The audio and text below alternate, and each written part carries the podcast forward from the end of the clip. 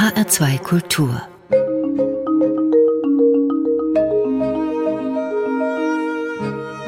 Doppelkopf mein Name ist Daniela Baumeister. Guten Tag. Er ist Radiobegleiter und Fernsehwettermann und kommt regelmäßig ins Wohnen oder in andere Zimmer. Gut gelaunt, kompetent, leidenschaftlich und was macht er sonst so? Auf der Suche nach der Antwort bekommt man den Eindruck, Tim Frühling hat andere Tage als ich. Die müssen mindestens 48 Stunden haben.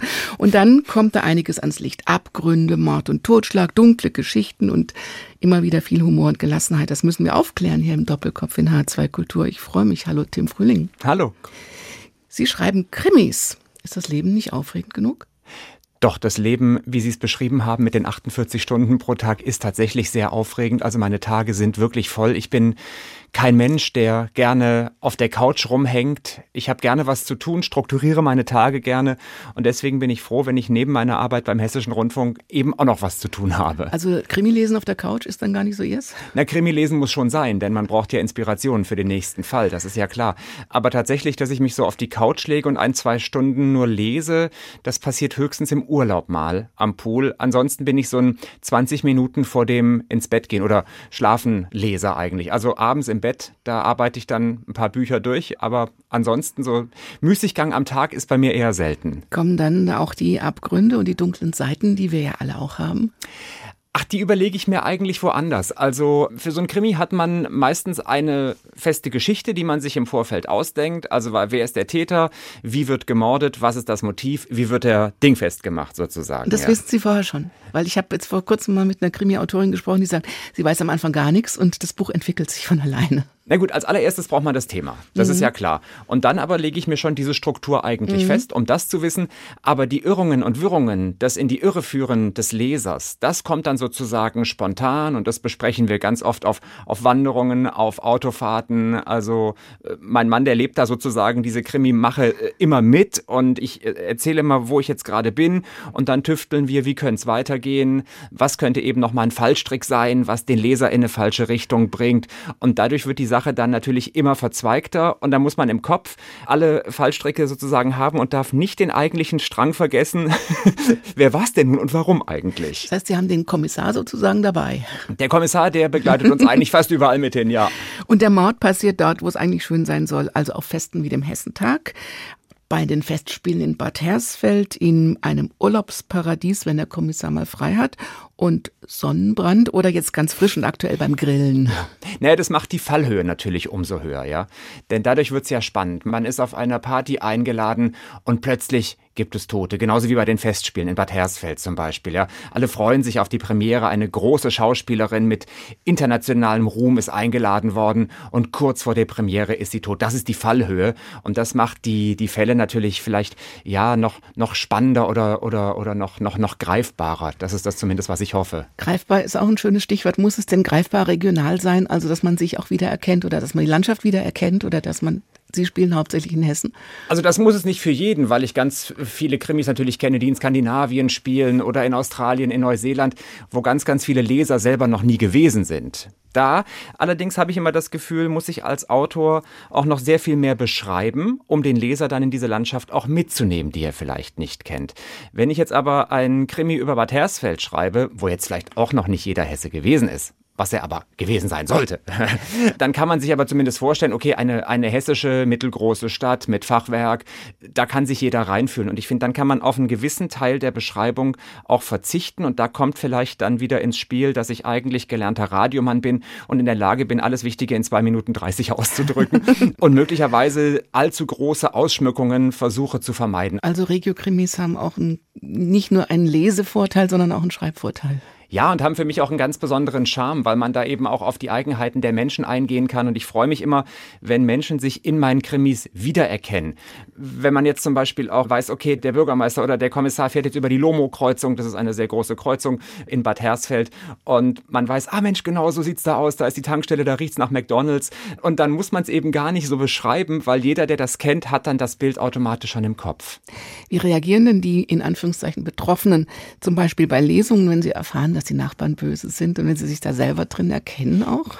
Ja, das versuche ich ja äh, auf der anderen Seite wieder mit Humor ein bisschen wettzumachen. Also das sind ja keine allzu schwarzen Krimis, das sind keine Thriller, es ist kein Sebastian Fitzek. Da kaut man sich ja die Nägel ab beim Lesen von dessen Büchern zum Beispiel. Bei mir möchte ich eigentlich, dass einerseits gelacht wird, aber dass einem dann vielleicht dieses Lachen auch so ein bisschen im Hals stecken bleibt, weil man denkt, huh, jetzt ist ja doch einer tot. Und bei den Lesungen merke ich eben auch, da ist dann die Stimmung erstmal kurz an einem Tiefpunkt wenn jemand gestorben ist, natürlich, das ist ein ernstes Thema. Und dann versuche ich aber eben in den Ermittlungen den Dreh durch die Personen, die ich mir überlege, die so ein bisschen überzeichnet, bisschen überdreht sind, vielleicht wieder in die Richtung hinzubekommen, dass dann eben doch wieder gute Laune herrscht und dass die Leute trotz einer Krimilesung und trotz einer bis zwei Leichen am Abend dann nach Hause gehen und sagen, das hat aber Spaß gemacht. Ich glaube, die Leichen müssen sein, sonst würden die gar nicht erst kommen.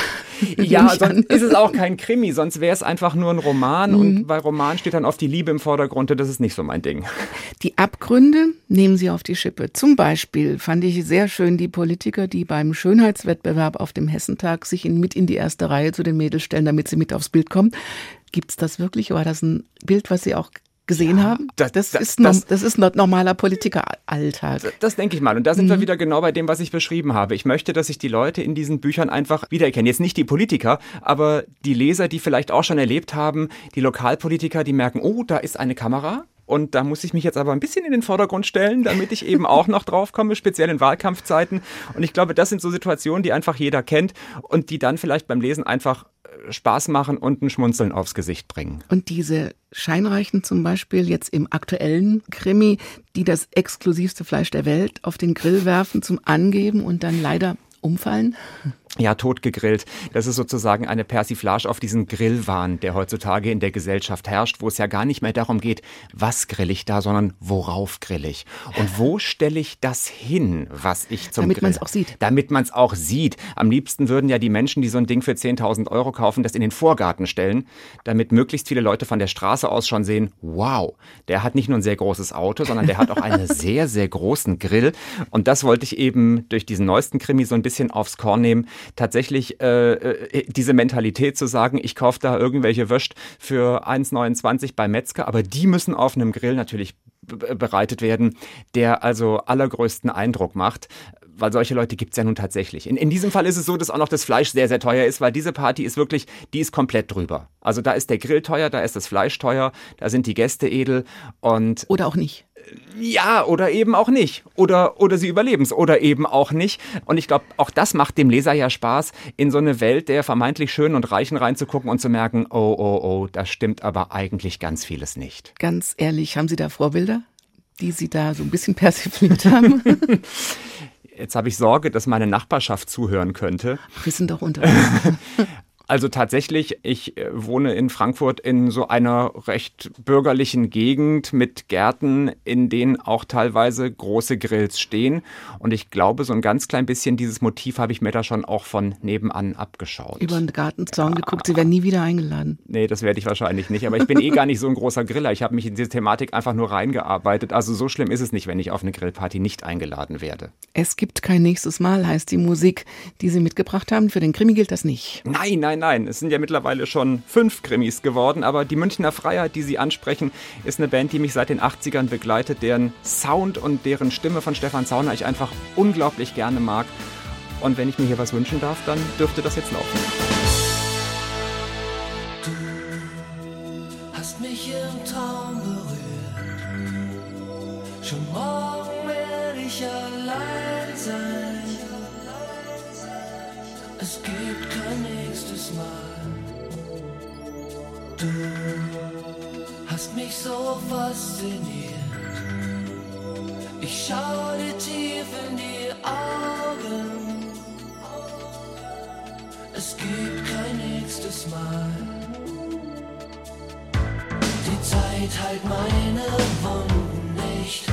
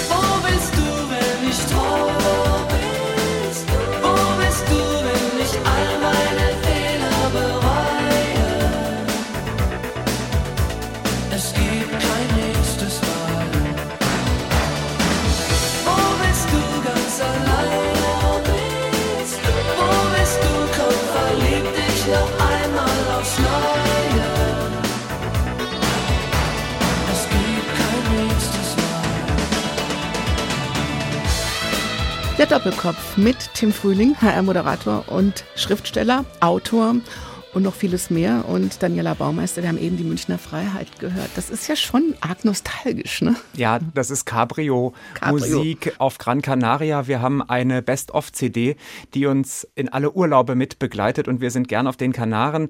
Und wenn man sich dann ein Mietauto nimmt und sich mal was gönnt, eins also ohne Dach, und dann diese CD reinlegt, ich kann die alle mitsingen und das ist dann für mich einfach Urlaubsfeeling. Urlaubsfeeling hier im Doppelkopf, das passt gut. Totgegrillt ist der aktuelle Krimi und er ist Krimi des Monats bei einem befreundeten Sender. Also das ist der gute Beweis, dass Krimis eben auch zur Hochkultur gehören inzwischen, oder? Ja, aber es beschämt einen so. Also man sitzt da so und äh, als Autodidakt schreibt man einfach mal ein paar Krimis und dann kommt jemand von einem Kultursender und bespricht den sehr positiv. Dann denkt man schon, okay, wow, dann, dann ist es vielleicht wirklich nicht so schlecht. Also Freunde sagen einem natürlich immer, ja, das hat Spaß gemacht oder so, aber wenn jemand äh, objektiv, der sich damit auskennt, dann sowas sagt, da wird einem dann schon wirklich ein bisschen schwindlig. Ist das denn eine Art Nebentätigkeit, das Krimischreiben oder das Bücherschreiben, ein Zweitjob, ein Hobby, ein Ausgleich? Ich glaube, es ist ein Ausgleich für den Kreativitätsüberschuss, den man beim Wetter und im Radio vielleicht nicht so zeigen kann. Also jetzt zum Beispiel beim Hessenschauwetter im HR-Fernsehen, da hat man eine Minute 40 und äh, muss dann doch recht nah an den Fakten bleiben. Da kann man mal mit einer lustigen Formulierung gl- glänzen oder nimmt mal einen Ort mit rein, den die Leute vielleicht noch nicht so oft gehört haben. Aber ansonsten ist man da ja schon recht, äh, sage ich mal, in einem Korsett. Und beim Bücherschreiben, da kann man dann eben dann tatsächlich doch das machen, was man gerne möchte. Also da redet einem vielleicht mal ganz kurz der Lektor rein, aber der ist auch recht zurückhaltend und ansonsten hat man da große Freiheiten. Und man muss nicht so viel reden. Und man muss gar nicht so viel reden, ja. Das ist eigentlich auch mal toll, weil ja das, was ich sonst beruflich mache, tatsächlich eigentlich immer irgendwas mit Babbeln zu tun hat. Und die Recherche kann ein bisschen ausführlicher werden. Fahren Sie viel rum? Definitiv, ja. Für die Krimis natürlich auch, wobei für den Grillkrimi selber habe ich jetzt nicht so viel Kilometer zurückgelegt, aber mehr Telefonate geführt, weil ich vorhin ja schon sagte, in der Grillthematik war ich so gar nicht drin, habe diese Herausforderung, die Idee kam vom äh, Verleger, aber angenommen als Journalist und gesagt, okay, ich kann mich auch in ein Thema reinfuchsen und habe mich dann mit Metzgern unterhalten, habe mich mit jemandem unterhalten, der so einen Smokerwagen hat, also so ein, so ein, Imbiss äh, und da ganz tolle Burger und sowas macht, der mir sehr viel über Fleisch erzählt hat. Dann natürlich auch mit einem Arzt, denn es muss ja immer auf irgendeine Art und Weise gemordet werden. In diesem Fall ist es Gift. Und das soll ja dann schon nah an der Realität sein. Und natürlich dann eben auch mit Polizisten, um die polizeiliche Ermittlungsarbeit realistisch zu gestalten. Also alles muss stimmen, die Orte müssen stimmen, die Geschichten müssen stimmen.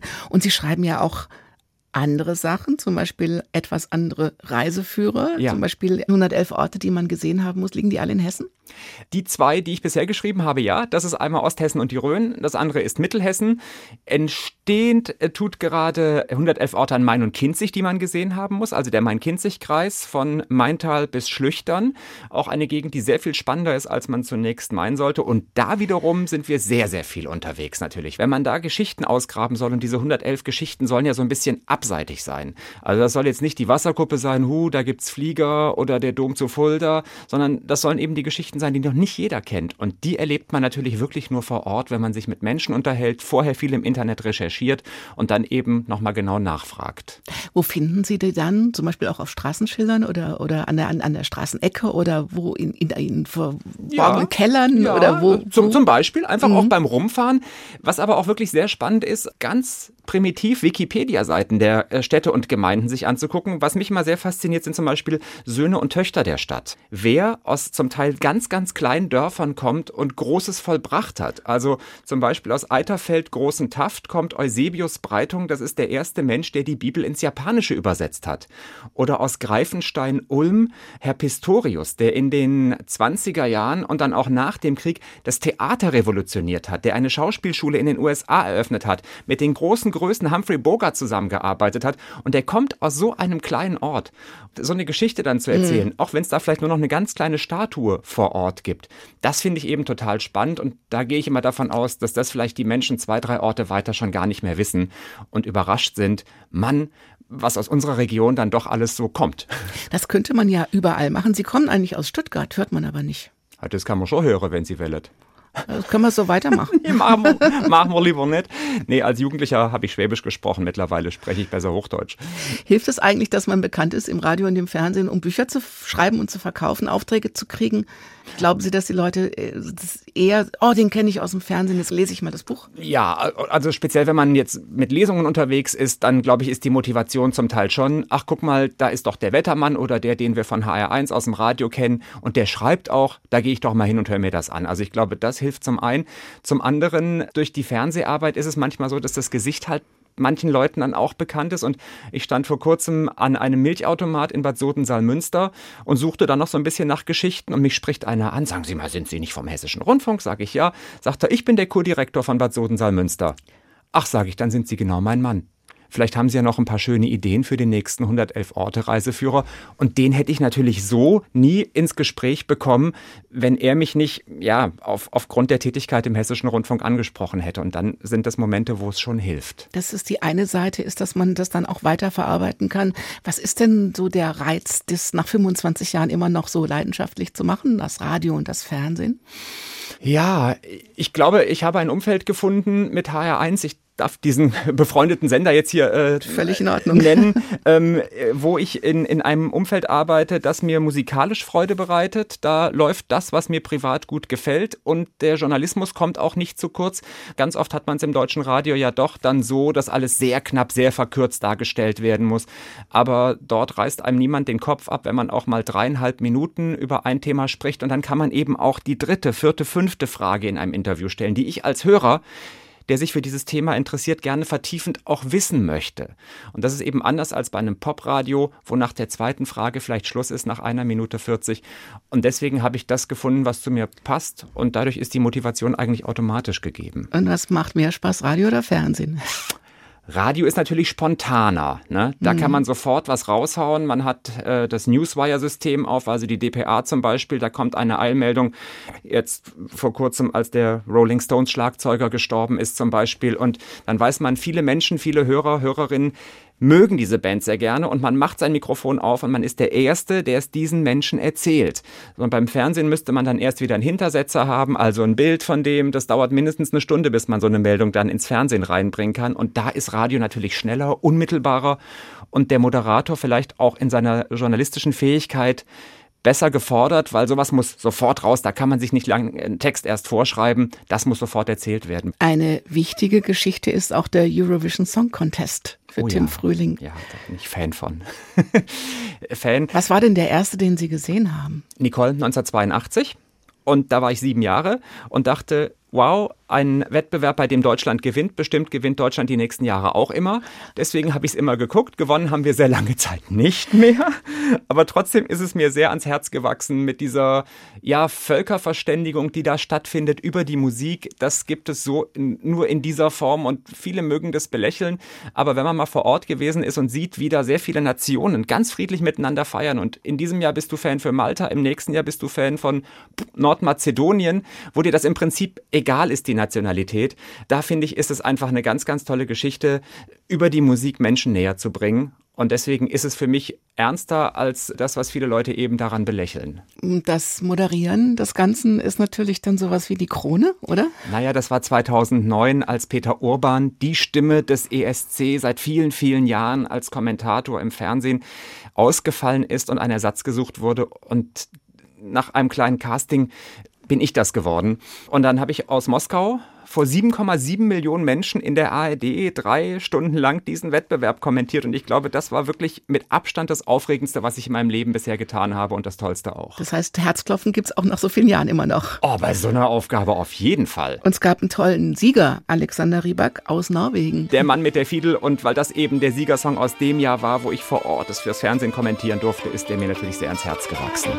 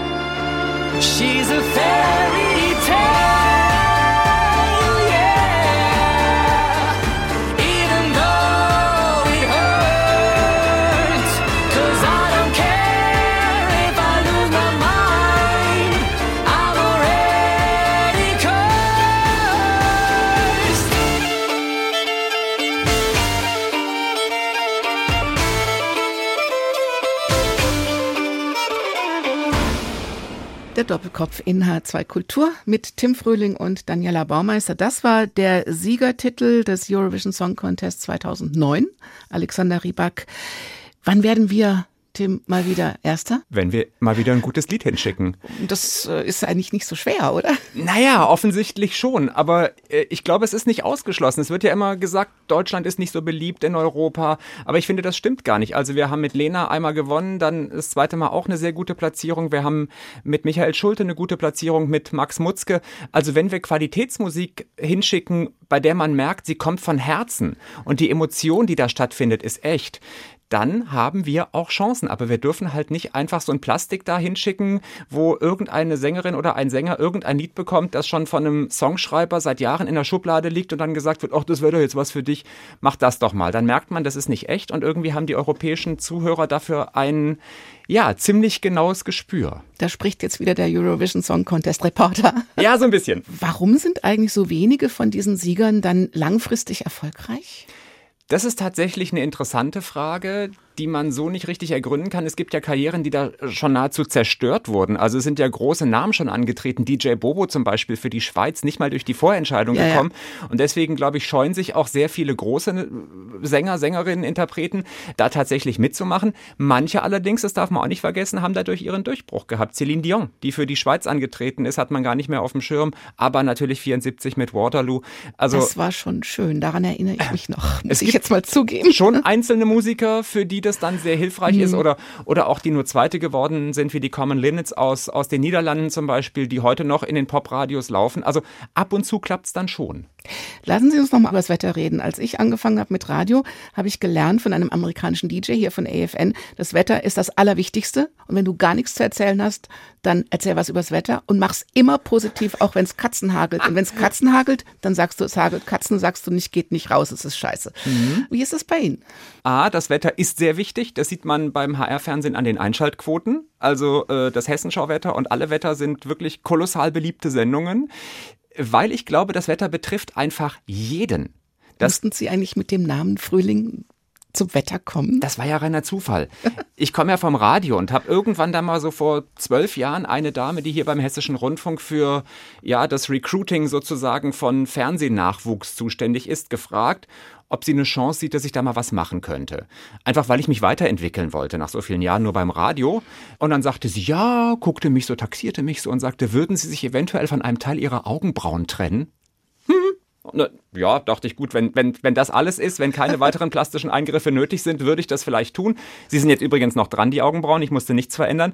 Und dann sagte sie, ich melde mich, wenn ich mal irgendwas für dich habe. Und dann haben die sich wirklich innerhalb von kürzester Zeit gemeldet und sagten, sie hätten einen Job in der Wetterredaktion frei. Weil ich ja so ein bisschen so ein Geografie-Nerd bin, hat das ganz gut zu mir gepasst. Ich muss auf dieser Hessenkarte nicht lange suchen, wo das Knüllgebirge liegt oder das Ederbergland. Deswegen hatte die Wetterchefin da, glaube ich, auch so ein bisschen Lust, mich da als Moderator hinzuholen. Ja, nur davon hatte ich natürlich überhaupt keine Ahnung vom Wetter. Und natürlich haben wir Metrologen in der Redaktion sitzen, die uns sozusagen sagen, was wir dann weiter erzählen sollen. Aber wir trennen das eben beim Hessischen Rundfunk zwischen denen, die es auf dem Bildschirm präsentieren und denen, die die Vorhersage erstellen, weil das eben ganz oft Wissenschaftler sind, die sich auch vor der Kamera oder vor dem Mikrofon gar nicht so wohlfühlen. Wie ist denn das mit der Frisur? Ist die dann auch durchs Fernsehen gekommen? Ey, warum sprechen mich immer alle auf meine die schön. Frisur an? Ich finde das schön. Ich habe einfach sehr, sehr strohige Haare. Wenn da nichts drin ist, sehe ich aus wie ein Schaf. Und deswegen nehme ich einfach ein bisschen Gel und klatsch das so rüber. Aber tatsächlich gibt's immer Leute, die sagen, ich habe sie an ihrer Frisur erkannt.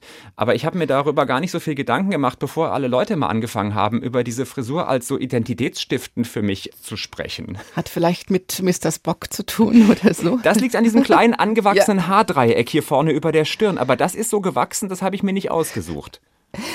Wie ist denn das mit im Fernsehen? Müssen Sie da, wir sitzen jetzt hier T-Shirt und Jeans, müssen Sie da im Anzug kommen? Anzug nicht, aber also es, es darf keine Stonewashed Jeans zum Beispiel sein. Die muss in einer Farbe sein. Die darf nicht so Flecken haben zum Beispiel. Das mag man nicht. Ähm, bei den Hemden muss man natürlich drauf aufpassen, dass die nicht äh, diesen Melee-Effekt haben, wenn Leute, die nicht beim Fernsehen arbeiten, vor der Kamera sitzen und dann krisselt das so, ja. Das macht tatsächlich nach dem Einkauf immer das Kostüm mit einem eine Kameraprobe, ob das tatsächlich auch alles taugt. Dann geht zum Beispiel grün nicht, weil wir ein grünes virtuelles Studio haben und in der kurzen Hose das Hessenschauwetter zu präsentieren, ziemt sich nun auch Aber im nicht. Hochsommer wäre das doch sehr authentisch. Soll ich mal? Ja, ich fände das gut. Also Aber bitte nicht mit Socken in den Sandalen. Nein, bitte. Keine Sandalen, keine Socken, versprochen. Ich habe ein Bild von Ihnen im Internet gesehen mit einem pinken Anzug. Ging denn sowas? Ah ja, ich weiß, wofür ich das mal rausgepackt habe. Das war für irgendein Pressefoto. Ich denke, ein pinker Anzug würde ein wenig die Ernsthaftigkeit der Thematik Wetter konterkarieren. Denn Also darüber das ist eine ernste Sache. Ja, darüber hatten Sie ja gerade gesprochen von diesem amerikanischen DJ. Jeder Mensch empfindet Wetter als anders. Ein Bauer zum Beispiel, ein Landwirt, ein Besitzer eines großen Gartens hat an das Wetter ganz andere Anforderungen als Sie, die gerne im Liegestuhl in der Sonne ein Krimi lesen. Sieht man mir das an? Ja, war so meine Vermutung. Und deswegen äh, ist das Wort schön zum Beispiel in der Wettervorhersage auch ein sehr schwieriges Wort, weil eben jeder etwas anderes als schön empfindet. Der Landwirt empfindet nach zwei Wochen Trockenheit Regen als schön. Der Urlaubmachende empfindet Regen als störend und deswegen versuchen wir das neutral zu formulieren, zum Beispiel freundlich zu sagen oder wechselhaft oder unbeständig. Na gut, wenn es jetzt in den Sommerferien drei Wochen am Stück regnet, dann kann man auch schon mal sagen, so jetzt nervt mich der Regen auch. Aber ansonsten ist es ein sehr heikles Thema, weil eben jeder eine andere Anforderung ans Wetter stellt und man sollte nach Möglichkeit in der Neutralität allen gerecht werden. War dieser Sommer jetzt ein schöner Sommer oder hat er genervt? Soll ich jetzt als Wettermann oder als Tim Frühling antworten? Als beide vielleicht. Mal. Also als Wettermann war er sehr sinnvoll, weil es genügend geregnet hat und die trockenen Böden der letzten Jahre sich wieder vollsaugen konnten. Und das war für die Wälder, wir sehen alle, wie die aussehen, wirklich dringend nötig. Als Privatmensch, der diesen Sommer eigentlich nur in Deutschland verbracht hat, hätte ich mir doch ein bisschen freundlicheres und wärmeres Wetter gewünscht. Wie vermittelt man denn gute Laune, wenn der Sommer wie in diesem Jahr einfach nicht kommt? Ja, das ist dann zum Teil schon wirklich schwer. Aber ich glaube, wenn man die Leute eben mitnimmt, was ich gerade gesagt habe, wenn tatsächlich die einhellige Meinung ist, es ist doch jetzt schon viel zu lange, viel zu nass und viel zu kalt. Und wenn man dann eben mal durchblicken lässt, das sieht jetzt ihr Wettermann im Prinzip genauso. Und der leidet da genauso drunter. Ich habe ja nicht mein Studio auf Mallorca, sondern ich lebe ja genauso in Hessen und, und, und mache dieses Wetter genauso mit und war auch schon zwei Wochen nicht im Biergarten. Und dann da eben so ein bisschen mal persönlich durchklingen zu lassen, ja, es geht mir im Prinzip gerade so wie ihn. Das nimmt die Leute dann vielleicht zumindest hoffentlich mit. Und wie sagt man immer, geteiltes Leid ist halbes Leid. Vielleicht kann man dafür etwas sorgen. Aber wenn man es schön redet, muss man aufpassen. Schönreden finde ich schwierig, weil dann mhm. ähm, weckt man ja eine Erwartung, die dann am nächsten Tag vielleicht einfach nicht äh, eintrifft. Ja, Und, das würde ich auch gerne wissen. Wenn es nicht stimmt mit dem Sturm, gibt es dann auch einen Shitstorm zum Beispiel? Oder wenn Sie jetzt äh, gutes Wetter vorhersagen und es, äh, Leute gehen alle raus und dann ist kein gutes oder umgekehrt? Naja, wir haben ja jetzt zum Beispiel bei den Fluten in Nordrhein-Westfalen und Rheinland-Pfalz gemerkt, dass das wirklich eine heikle Geschichte ist, was wir da machen. Das ist ja nicht nur so ein bisschen, ja, morgen ist die Sonne, morgen regnet, sondern das kann natürlich tatsächlich wirklich sehr ernst werden, Menschenleben kosten, Unglücke verursachen. Und deswegen ist da eben teilweise Humor auch gar nicht angebracht und deswegen geht es eben auch darum, präzise das vorherzusagen, was passiert und keine Wunschträume dazu malen, sondern eben ganz nah an den Fakten zu bleiben und das Ganze auch so früh wie möglich mhm. natürlich vorherzusagen und dann auch zu versuchen, das so weit wie möglich zu streuen, denn das war ja das Problem, dass die Wetterdienste es ja gesagt hatten, jetzt bei dieser Flutkatastrophe zum Beispiel, dass es aber eben bei den Menschen offensichtlich nicht angekommen ist, die jetzt nicht permanent auf ihre Wetter-App gucken und da nicht vernetzt sind eben mit den Seiten, die es angezeigt hätten. Und deswegen ist es schon bei allem Spaß, den wir da haben, zum Teil auch ein sehr verantwortungsvoller Job. Es ist dann so eine Mischung aus dieser Ernsthaftigkeit, aber auch ein bisschen Show. Also wenn man mit 1,40 im Fernsehen populär werden kann, dann muss man was richtig. Im amerikanischen Fernsehen sind die Wetterleute ja Superstars. Die schieben Wölkchen durch Studios und machen eine richtige eigene Show draus, eine Personality-Show. Ja, dagegen ist es bei uns tatsächlich ein bisschen dröge. Ne? Wir haben im Prinzip immer die gleichen Elemente, die Vorhersage für morgen, die Temperaturen, die Vorhersage für die nächsten drei Tage. Aber ich glaube, das deutsche Fernsehen ist da auch einfach anders geartet. Und man würde es uns gerade im öffentlich-rechtlichen Fernsehen in einem dritten Programm auch nicht abnehmen, wenn da plötzlich ein Wolkenschieber kommt und irgendwelchen Quatsch macht. In der Sendung Alle Wetter zum Beispiel, äh, immer um Viertel nach sieben im HR-Fernsehen, wo wir ja eine Viertelstunde Zeit haben, da kann es dann auch schon mal ein bisschen bunter werden und ein bisschen alberner. Da läuft ja auch immer ein Beitrag und dann, dann findet man auch schon mal irgendwie einen Wetterbezug zu einem Thema, wo man sagt, das ist jetzt vielleicht ein bisschen abseitiger und das ist jetzt von der reinen Vorhersage schon ein ganzes Stück weg. Und da kann man mal ein bisschen mehr Unfug machen als eben in diesen 1,40 nach der Hessenschau. Wenn der Wetterbericht von anderen nicht stimmt, ärgert Sie das? Ja, klar. Ich gucke ja auch auf verschiedene Apps, die ich auf dem Handy habe von unterschiedlichen Anbietern und suche mir da auch mal das Schönste raus und hoffe, okay, jetzt bist du wieder auf einer Recherchereise, willst vielleicht Fotos für den nächsten Reiseführer machen, die willst du ja mit blauem Himmel machen, ja? Und da sagt die Hessenschau-Wettervorhersage, das ist den ganzen Tag grau. Dann suche ich so lange, bis ich eine App finde, die mir ein paar Sonnenstrahlen anzeigt und wenn die da nicht kommen, bin ich auf die App sauer. Das ist doch ganz normal. Wir haben Musik, die gute Laune macht, also Schönwettermusik sozusagen von Jeanne Masse, französische Chansonsängerin. Ja, vereint zwei Dinge, die ich sehr gerne mag. Französisch als Singsprache und den ganz typischen Sound der 80er Jahre. Und deswegen habe ich es mir gewünscht. En rouge et noir. Si l'on m'avait conseillé, j'aurais commis moins d'erreurs. J'aurais su me rassurer que j'ai eu peur. Je me serais blottie au chaud, à l'abri d'un vent trop fier. Et j'aurais soigné ma peau, blessée par les froids d'hiver. J'aurais mis de la couleur sur mes joué sur mes lèvres, je serais devenue jolie. J'ai construit tant de châteaux qui se réduisaient en sable. Prononcé tant de noms qui n'avaient aucun visage. Trop longtemps je n'ai respiré autre chose que de la poussière. Je n'ai pas su me calmer chaque fois que je manque d'air. Mes yeux ne veulent plus jouer ce maquis d'indifférence. Je renie mon innocence. En rouge et noir,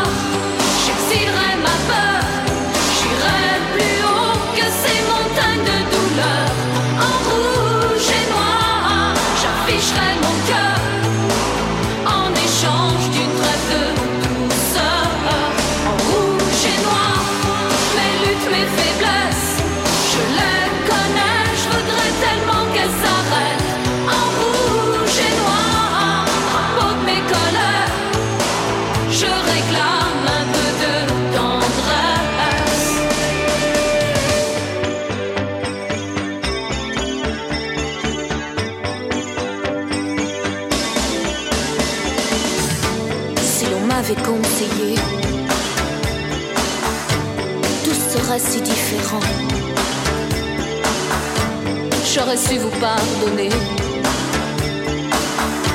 Je serais moins seule à présent.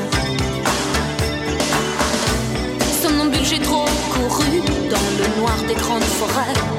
Je me suis souvent perdue dans des mensonges qui tuaient. J'ai raté mon premier rôle, je jouerai mieux le deuxième. Je veux que la nuit s'achève. En rouge et noir,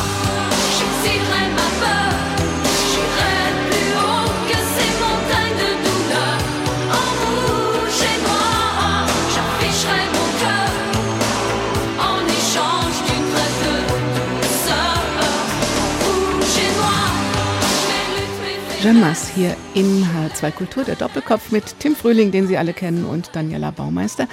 Und ich habe was gefunden, was Sie sagen, nichts kann ich mir am besten merken. Und ich finde das so hübsch. Seien Sie doch mal ganz ehrlich. Lese es mal vor. Das ist eine Textstelle aus meinem ersten Buch und die lautet, von meinem Kollegen Dingsbums kann ich mir seit drei Jahren den Vornamen nicht merken, aber ich weiß, dass er einen roten Renault Twingo fährt, den er laut Nummernschildumrandung im Autohaus Ziplinski gekauft hat. Von allen Klassenkameraden aus der Unterstufe kenne ich noch die Telefonnummern, ruf aber nie an, weil ich den Namen eh kein Gesicht zuordnen könnte.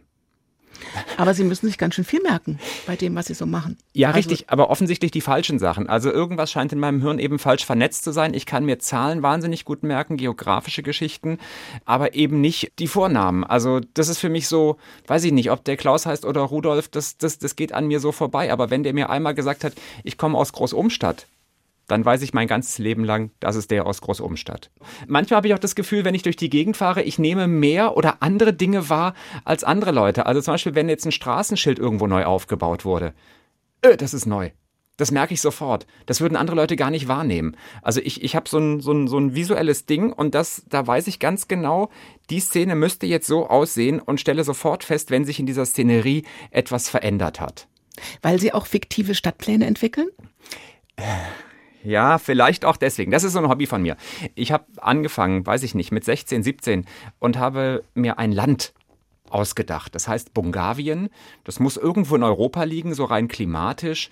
Man spricht da auch Deutsch, das macht die Sache einfacher. Und habe eben über Stadtpläne, also da sind so 10 Zentimeter ungefähr, sind ein Kilometer, muss man sich so vorstellen.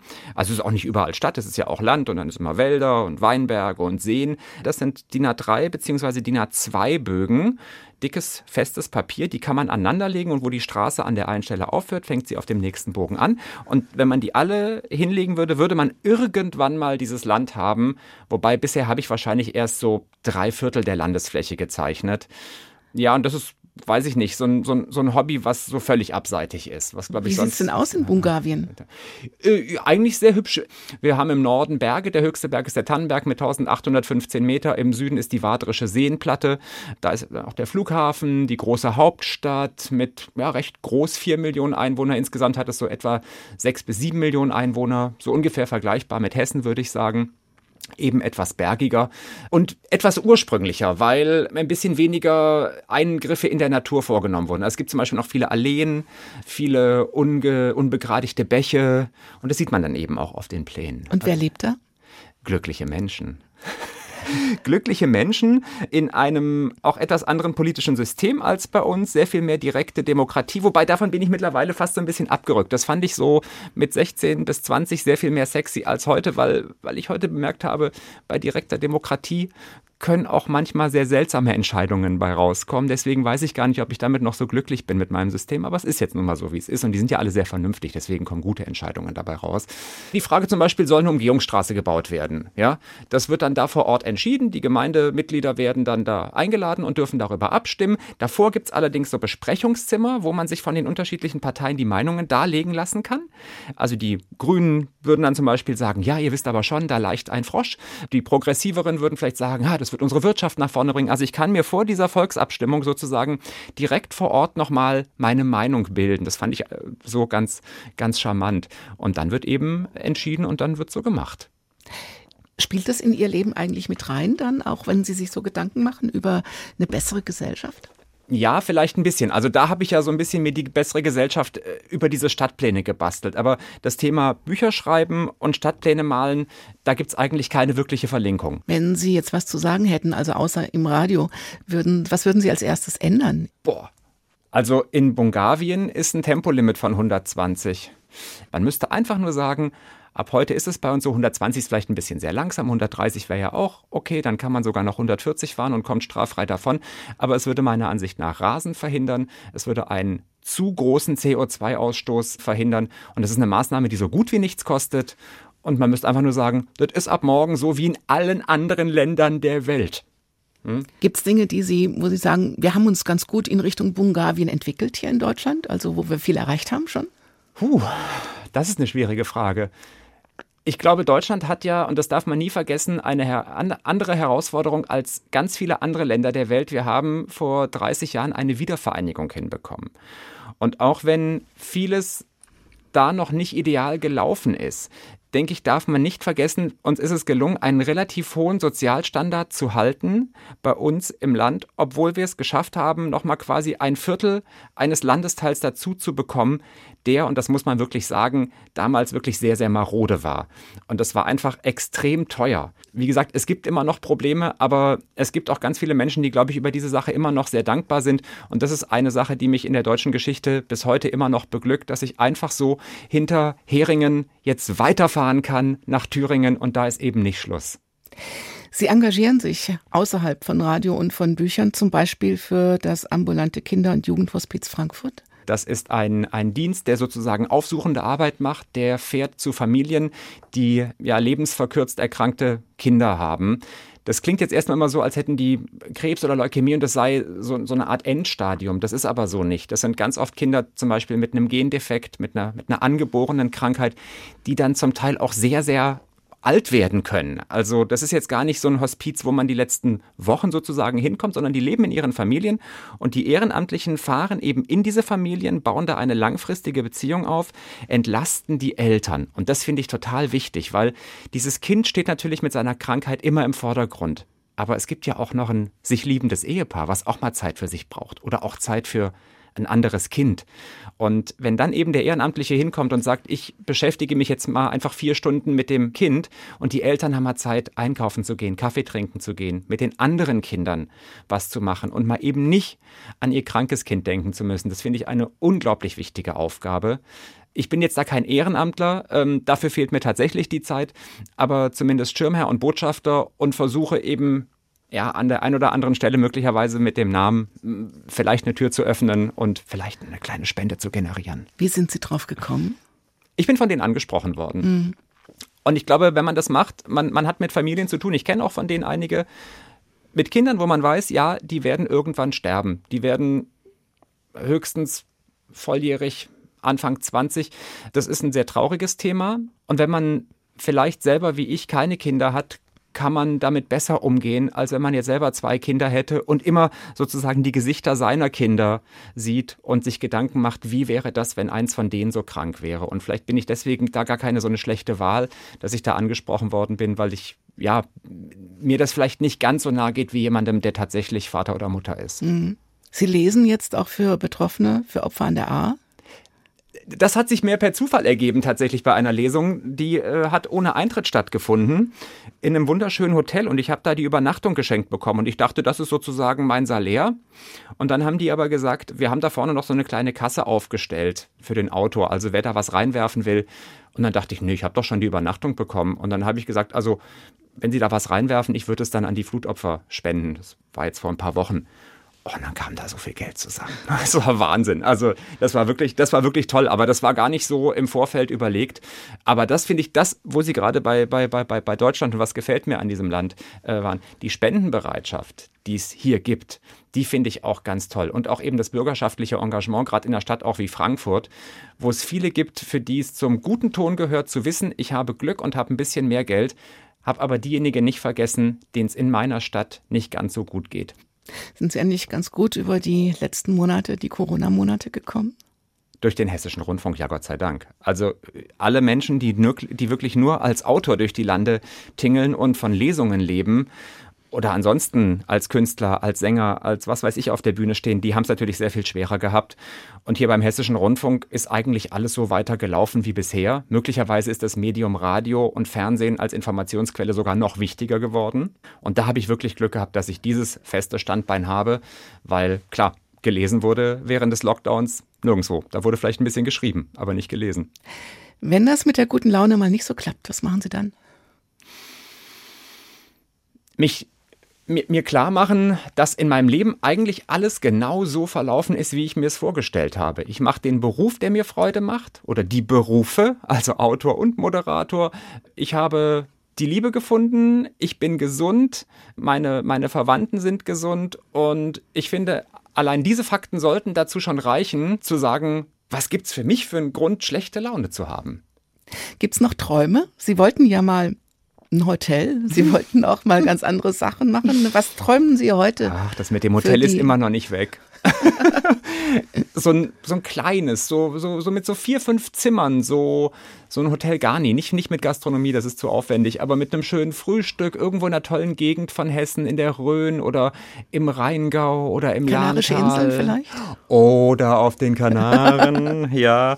Aber Leute glücklich zu machen, zu bemuttern, die danach, nach, nach ein paar Tagen Aufenthalt sagen, das hat mir einfach richtig gut gefallen.